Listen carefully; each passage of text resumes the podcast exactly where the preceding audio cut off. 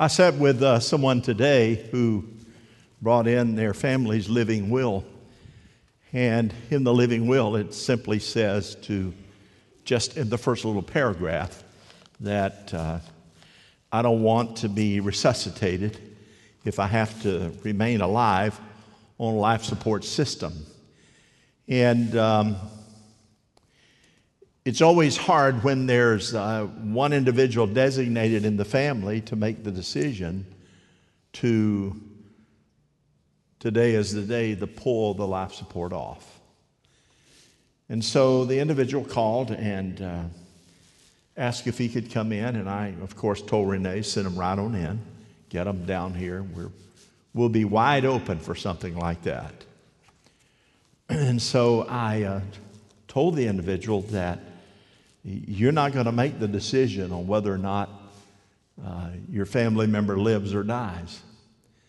There's nothing that you can do, whether you pulse a life support or you leave it on, until God decides that it's the time for that family member to go.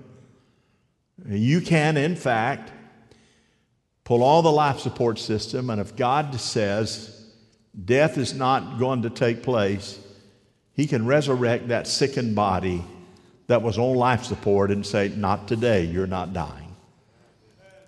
I said, So, by virtue of you taking off the, the technical medical uh, machinery that is there, you just leave it in the hands of the Lord. And I said, Your family members live their entire life ready to go to heaven.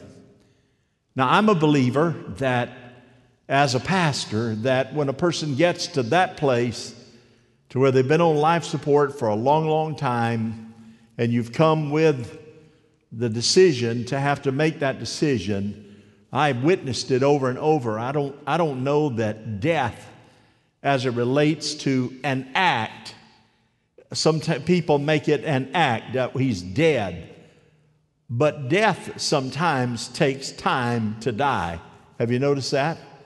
And I've seen individuals before, many, who were more in the presence of God than they were in the sickbed of affliction.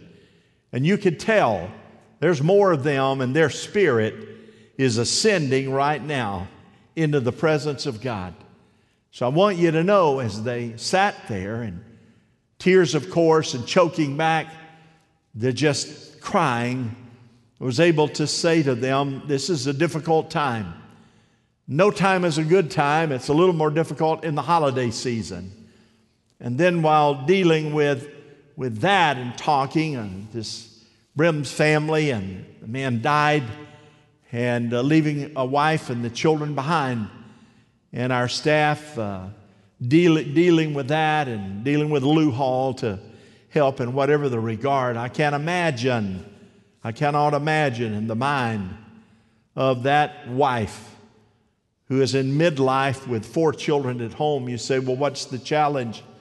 Here it is as long as he's alive, there is disability that comes in. But once he dies, there is no disability that comes in to him. And already a very tight, tight budget working from morning until night just to make ends meet. God what will we do? I can say that God will provide. Somebody say, Amen. God doesn't care how deep the situation is or how dismal it may be. Many of us in this room know what it is to face those dismal circumstances. In our text tonight, Acts 2, verse 22, we find in the book of Acts, the book of Acts brought new life. It brought strength, it brought excitement, it brought great expectation to that early church that was born. The believers that were timid and and really fumbled with their words now are anointed with a fresh fire that comes from the Holy Spirit. The believers that were once afraid and filled with uncertainty and fear, Peter was one of them, now seem to be fired up about what's happening and think, thank God, God, you showed up. I've used this illustration before, it's not new. It will refresh your memory. It is the story of Bill and Gloria Gaither. They've written many wonderful Christian songs, but early on in their writing career and presenting their music, they were accused from some of the Southern gospel individuals who said your Christian music is not messaged enough. It's not biblically based enough. And they received that torment. It was at a time that Bill was having some very serious medical problems, and Gloria was pregnant with a child. And she said, as she wrote about this particular song, I sat in the fireplace and looking into the fireplace, and I thought, God, how much worse can it get? She said, I felt helpless and hopeless. I thought, why am I bringing a baby into a world that is so vicious? Why would I bring a baby into a world that is into a world that is so troubled and so wrecked with confusion and evil intent? And she said, I was regretting having a child. And she said, But I cannot explain it in a way that it really happened. But in the midst of that, in that moment of my lowest moment, I felt a release. I felt a holy presence that came into the room and, in fact, gave me peace. And I heard the voice say to me over and over and over again Remember the empty tomb. Remember the empty tomb. Remember the empty tomb. And that voice seemingly got louder and louder and louder. And she said, I knew out of the confidence of that moment that I received a peace, that I could have that baby and have a future that would be optimistic. Because the reality of the matter, death held my Savior in the grave, but he could not hold him.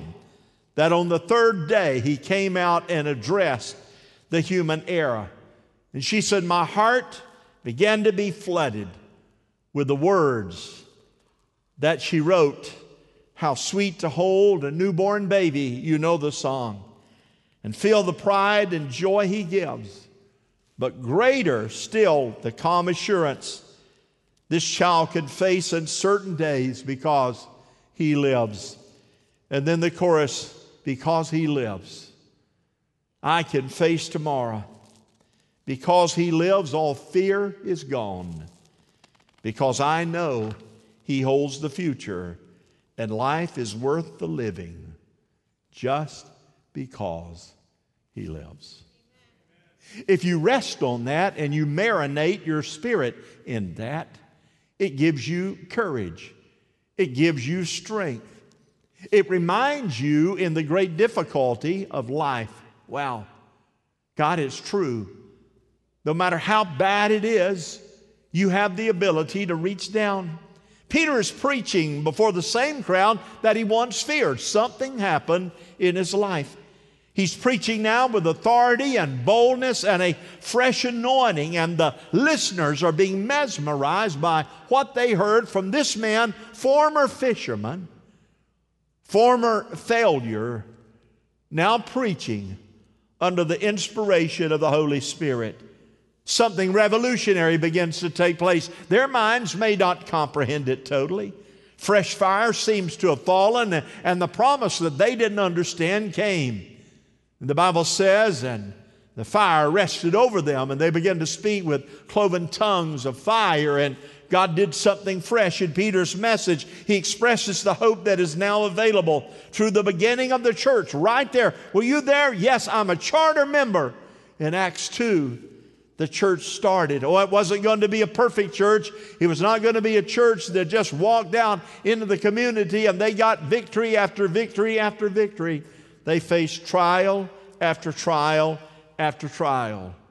But they understood what it meant to walk through the valley of the shadow of death, what it meant to wait, and what it meant to be overjoyed with the intervention of God Almighty. Death is that hard place. I've been there and been with people many times, and my own dad and other family members. I preach most of my, my uncles and aunts' funerals and cousins, etc. I preached when I was about 21, my, my granny's funeral. The majority, many of the family uh, we're not saved, we're not Christians. Uh, everybody seems to be saved at the funeral. How many know what I'm talking about? Oh, brother, God bless you. And but when the dinner and the chicken dinner is over, often they go back to the same lifestyle. You talk about nervous. Nervous and shaking in my boots. It was an unbelievable experience.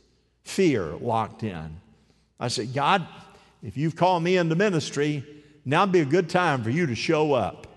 I need a whole lot of help here to preach my granny's funeral. Well, death is hard, and we know that. Acts 2, verse 23 says, This man was handed over to you by God's set purpose. Get that? This man being Jesus, handed over to you by God's set purpose and foreknowledge. So you didn't rob him, steal him, take him, trick him, blindfold him, mesmerize him. The only way you got your hand on Jesus is because it was God's plan. And you, with the help of wicked men, put him to death by nailing him to the cross. I'd say that's pretty bad. I'd say that would be difficult. You see, our text takes us to the threshold of a new beginning. God, do something new in my life. I counseled today in the last several days with an individual. The marriage is falling apart. There are several and don't know what to do. I want, I want, one lady, I want my husband back. Of which I said, You don't want the husband you had back like he was. What you want is a different individual. You don't want the marriage that you had because the marriage that you had got you to where you're at now. You want a different relationship, a different marriage, and God has to be the center of that relationship on a consistent basis for it to be different. Somebody say amen. But in this situation, for just 53 days before this time, the believers were facing the greatest test case known to man in that day. Peter's now preaching because when the announcement Jesus is dead, his limp body taken on the cross, taken into the tube, it was death in the heart of every person who gave their trust and faith to God. Do not forget that in that day, if you decided to follow Jesus, your family disowned you. You could not just say, I think I'm going to try out Christianity and then uh, be, uh, be real with that. But if you did that, you were if you were a woman, you were kicked out of your mom and dad's house. And then after making that decision, you find out that the man you placed your trust in is dead. And death is a pretty final sentence. But now, because of what happened in Acts 2, Peter is preaching with a new anointing. He's preaching without the guilt of his favor. The devil's attack was upon all the believers. They were seeing miracles, they had great faith, they had high hopes, and just a matter of hours, their life went from daylight to dark. Their leader being crucified, and they were filled with the fear and it appeared that the three years of service and the three years of the security that Jesus brought to them was gone. It's not there anymore. Many a wife have looked into the eyes of their husband who once used to be a very strong individual, able to do anything that he possibly wanted to do, but because of disease or Alzheimer's or some other disease, dementia, they look at them today, and there are many cases that I could name. They look at them today in that state of sickness and remember, boy, I remember when he was strong as an ox. I remember there was very little that he could not do. I remember, buddy, I felt secure at night because I knew he was my man in our house. And today they look and think, wow, how far in a matter of 18 months they have fallen. And that has got to be disturbing in the mind of a wife to look at a husband after years of being married to that strength and now to see that strength is ebbed away. If you could capture that imagination with me for a moment, you might be able to plug in to the same kind of disappointment that took place when they watched Jesus, heard he's no longer on the cross, he's in the tomb. It seemed that that death was so final, it was the death of every promise that they had. The death of every promise that they had. I dealt a number of months ago with a young lady whose husband, after being married a year, said, I'll see you later. I don't like married life. I don't like being married to you. I think I'm done. I've got some party left in me. And she's having a baby, and he left and has no desire to come back. Had you been there to see the expression on her face and to see her hand shake and to see the tears and the mucus coming from her nose, you would think, wow, she must think her life is over. But you see, I've been in ministry long enough, I've seen that many times. But I've also seen that same scene change as God brought favor into a lady's life with children and brought favor and brought a godly person there who understood the power of what marriage and Christian marriage is. But it doesn't remove the piercing effect of that kind of pain that those women experience. We sit here today, and I can tell you that the devil's desire is to cause us to live in that level of existence, in that level of culture, that we are the ones that are defeated, that our time is limited, that there is no hope, that the power of darkness is so great it overtakes all of the light. That in every situation, no matter how good it is, we're reminded of many individuals who gave it everything, who today, in some way, shape, or form, found failure and disappointment. Well, death seems final, and the grave is deep. From death to the grave. In Acts 2:24, but God raised him from the dead, freeing him from the agony of what? Of death, because it was impossible, say impossible, it was impossible for death to keep its hold on him. Friend, it is impossible for the devil to dictate the destiny of your future if you are covered in the blood of Jesus Christ. Amen? It is impossible. I told someone today, oh, your kids were raised in church. You prayed over them. We dedicated them. They were involved in the programs here at the church. Don't give up the fact that they may be running and being a bit rebellious right now. Because I'm telling you, pardon my lawn, uh, lawn, lawn talk or yard talk, but the hound dog of heaven will not let up on them. Amen. They might be going where they shouldn't go, but I promise you that my God has been in many a bar. Amen. Because He will not let you get away with those kind of activities. And we keep that faith. God had a purpose even though death had come. He said, Listen, you didn't take him by force. It was by the will of God. God had a purpose and He allowed the devil to help him accomplish it. So God uses the influence of the enemy, and God had a purpose even though the unbeliever, Peter, the others, did not understand.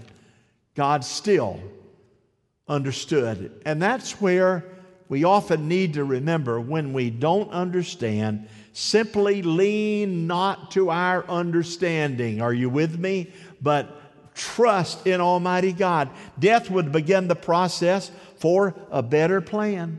And we know that the grave was the place where God was doing what? Molding, where God was healing, redirecting, refocusing, redeveloping, and nurturing. It is the story, of course, of God fashioning Moses in a way that brought him to become the kind of individual. It was the story between Peter's denial and Peter preaches that God, in that moment, Peter felt worthless, unused, an absolute failure. It was that period of time. He thought God had forsaken him and would not acknowledge him. It was in that moment that God was molding him The Apostle Paul, as Saul, when he fell off that animal and was stricken blind, he didn't jump right out and get him an evangelist card and say, I'm now Paul the evangelist. There is a period of time that it was silent, that God was working that man over and preparing him for a beneficial ministry for the future.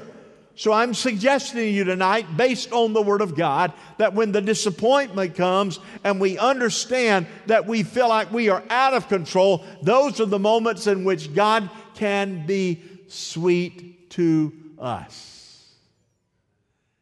We remember that. God had that ultimate plan.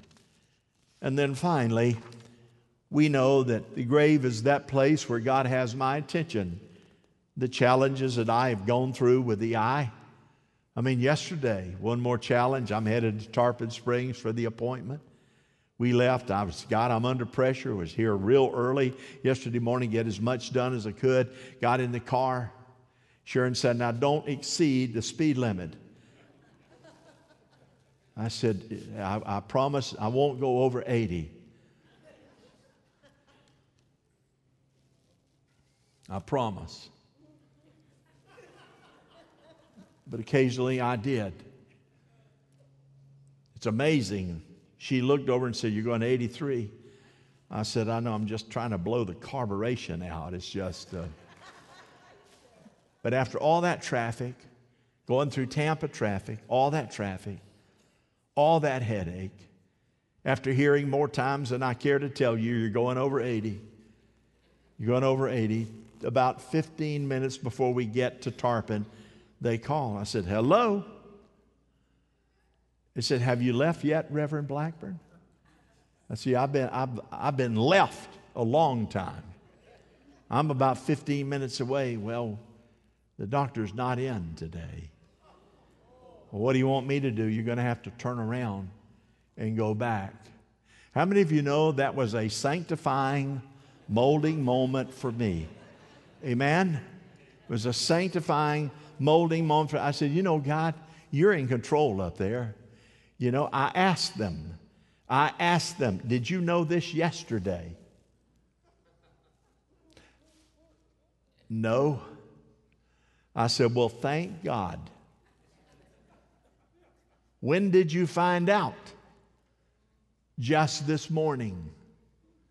I said, It's like 10:30 now. You know, just this morning, we like to reschedule you.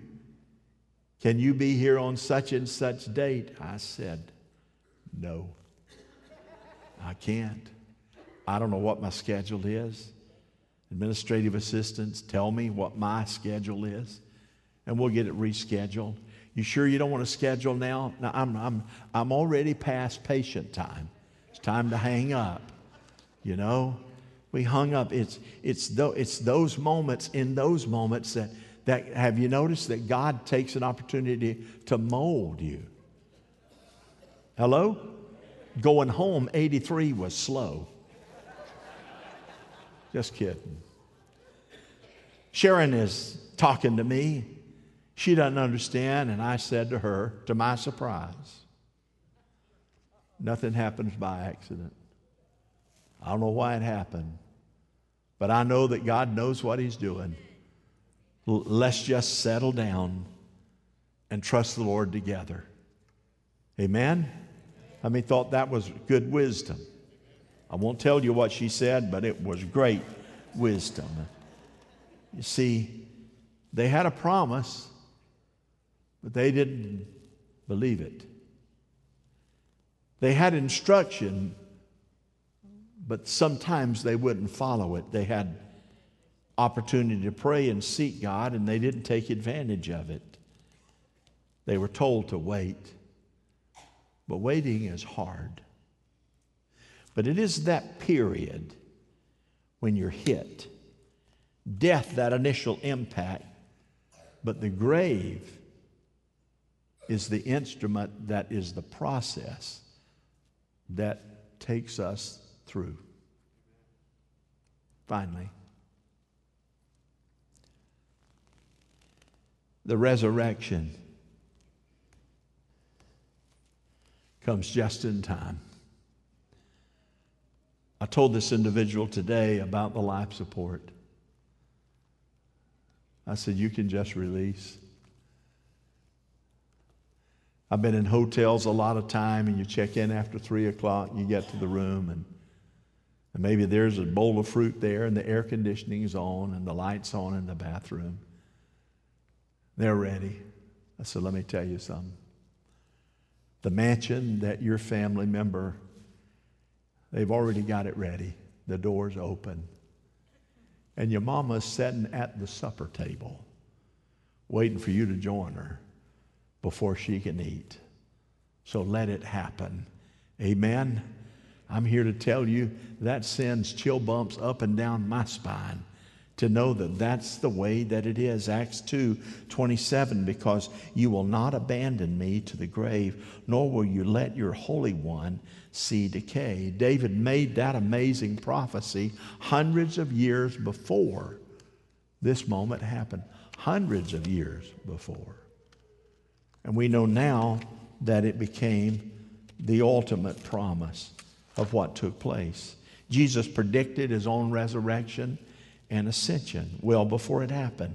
And the world would say about the resurrection and the ascension, oh, that's a party time, a time of deliverance. But the day of Pentecost, that was planned from the foundation of the earth, had to have a mechanism, had to have a synergy that would cause that to happen. Jesus is at the right hand of the Father. And he said, Wait according to God's program and God's time. And the group gathered in that upper room. God said, Now is the time. The church will be born. Some of you in this room, I have watched you come from death to life. And I've watched you come from the death rattle to the experience of jubilation of what it means to have a brand new future. And the devil thought Jesus was dead. We know and thought he could keep him. And all that went on, and he thought the followers were finished because he heard them between the time of Jesus' death on the cross to the time that he was resurrected from the grave. He thought they are done, but they didn't count on the resurrection, and then they did not count on the ascension. Oh, yeah, he's risen from the dead, so what?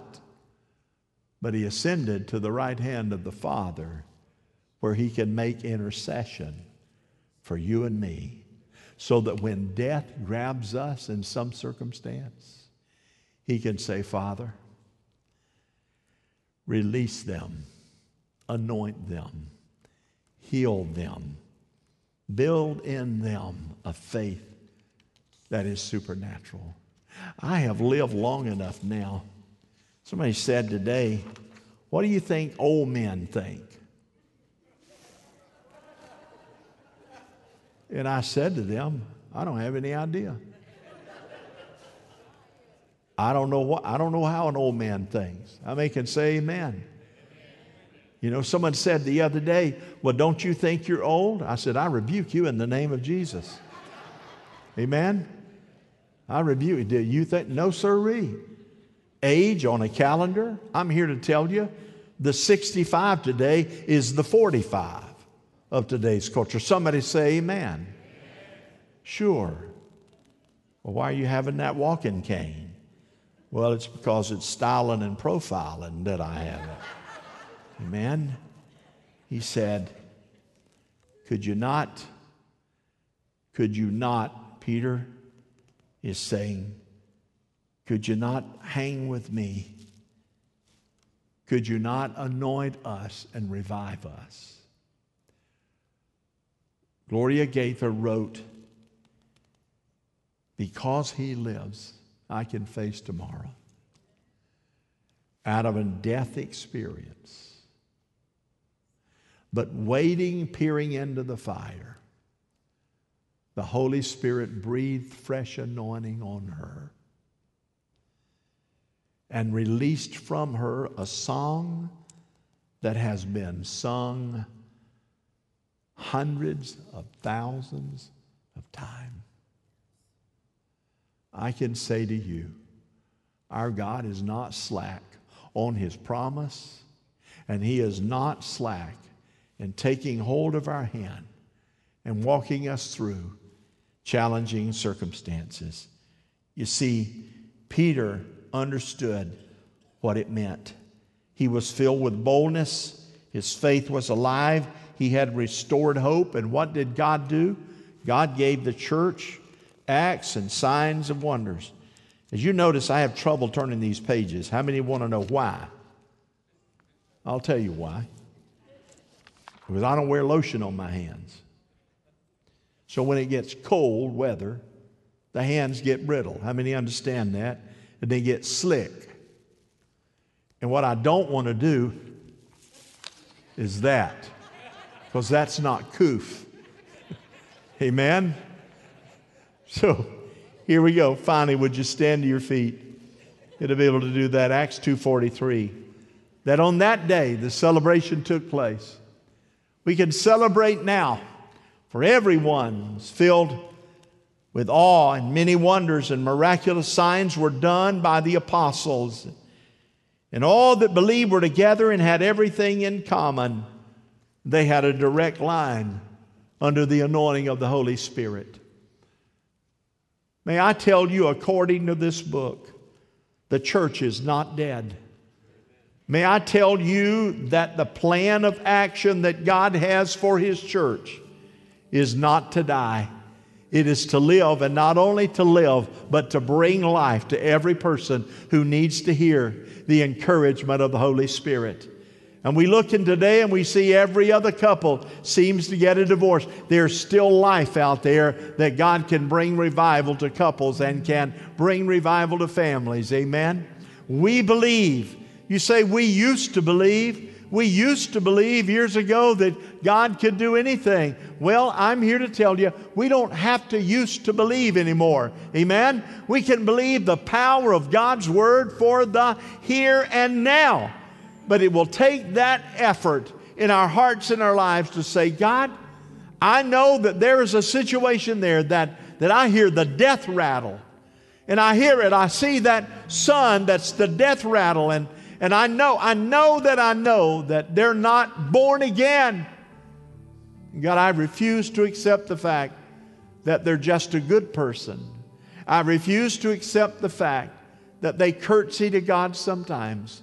But God, what I'm looking for is a real old fashioned, dynamic salvation experience to where, behold, the old is gone and the new has come in Jesus' name. Amen. I still believe that's a part of who we are. Amen. Would you bow your heads with me, Heavenly Father? I thank you for this moment. Thank you for every person in this room. I thank you because I know there are many, many, many listening and they're going through tough times somewhere in the world, God. I know that you're able. I know that sometimes we get the death notice or disappointing notice, and I know that sometimes we're shifted into neutral and we feel like that we're in the grave. But here's what I also know that there is a resurrection and there is an ascension that takes place to every believer who trusts you, God. Holy Spirit, fall like fire in our midst tonight. Bring a revival in our individual spirits. Save that son, that daughter, that husband. Give them, God, revelation power to cause them to realize that you've not stopped your convicting presence in their life. And then, Lord, for healing. I pray for those who need healing in their body, you are able to heal and bring to pass a miracle. And we claim it just in case some of you are listening out there, and some of you that are in this room, that you have not reached that place, that you're totally 100% say, I'm sold out to God, I'm trusting Him. Well, tonight is a night to be able to seal the deal in your own heart and mind. So let's repeat this prayer after me. Would you do that, Heavenly Father? Heavenly Father, I thank you I thank you because of Jesus Christ because of Jesus and his death on the cross. On the cross. I believe he died I believe he died to redeem me. to redeem me. I am sorry I'm sorry for all the things I've done. things I've done. I'm sorry for my foul language. I'm sorry for my foul language. I'm sorry for the bad behavior. I'm sorry for the bad behavior. I'm sorry for the times I'm sorry for that I have disappointed people disappointed and I have disappointed you. I've disappointed But tonight, But tonight, with all my heart, with all my heart, I am asking you, asking you, please forgive me. please forgive me. Bring into my heart Bring into my heart something that I need that, that I will need, revolutionize the way that I behave. that I behave. And I believe it's you. Believe it's In you. Jesus' name, In Jesus' name. amen. Praise God. If you need prayer in some way, in some regard, this is a great night for God to come and to touch you. It is a great night for you to step out in faith and say, God, now, God, you brought something to my heart that in Jesus' name I had given up, that it is dead and probably will never happen, but I'm claiming your resurrection power and I'm trusting you for it. As we sing this song, you come and we'll wait a few minutes before the benediction. Would you come now? Here we go.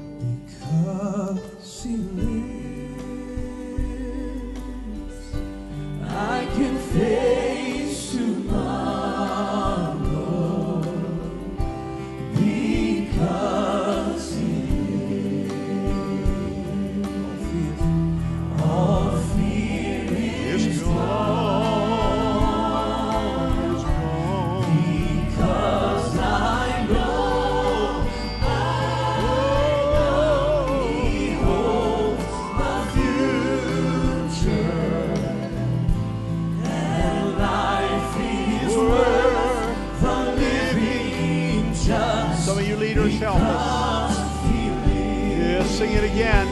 Hallelujah. Let's worship.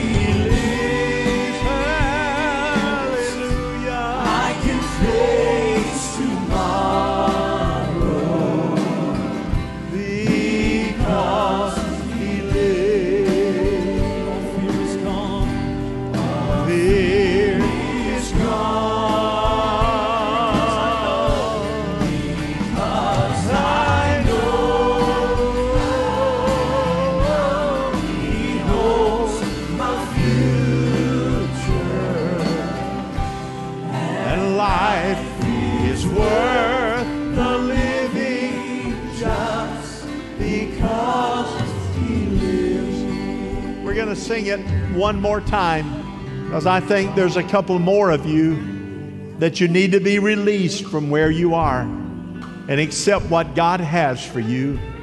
God will not run over you, He'll not drag you here to be obedient. But if you're out in that audience, you're listening on the line and viewing. And you're listening on viewing, I'm praying and asking you to slip your hand out. And if you're on Facebook, I want you to post a note. I believe God gave me a miracle tonight. Let that be posted on your Facebook. But for those of you that are here, if you haven't responded, we're going to sing it one more time to let you be obedient to God. You'll be glad you did. Here we go. Everybody sing it together. because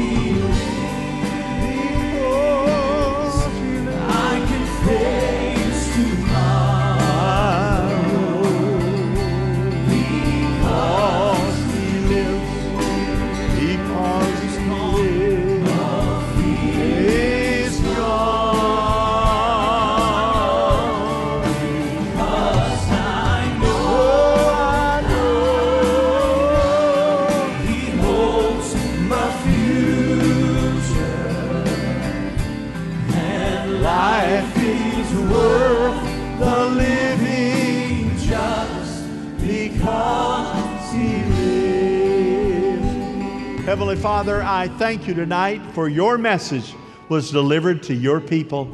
And God, those that were listening online around the world, we commit it to you and ask you for a divine intervention. And then, Lord, we know that you know where we are at tonight. We don't know what tomorrow holds, but we sure know who holds tomorrow. Though we don't know, we know that, Father God, we have plans that are man made. It's a part of our agenda and a part of our life. But God, in Jesus' name, we want to do what you want us to do. Guide us and lead us and minister and meet every need As we lift you up, we bind every power of darkness and declare the truth that you live today. In Jesus' name I pray. And everybody said, Amen. Love you, everybody. God bless you.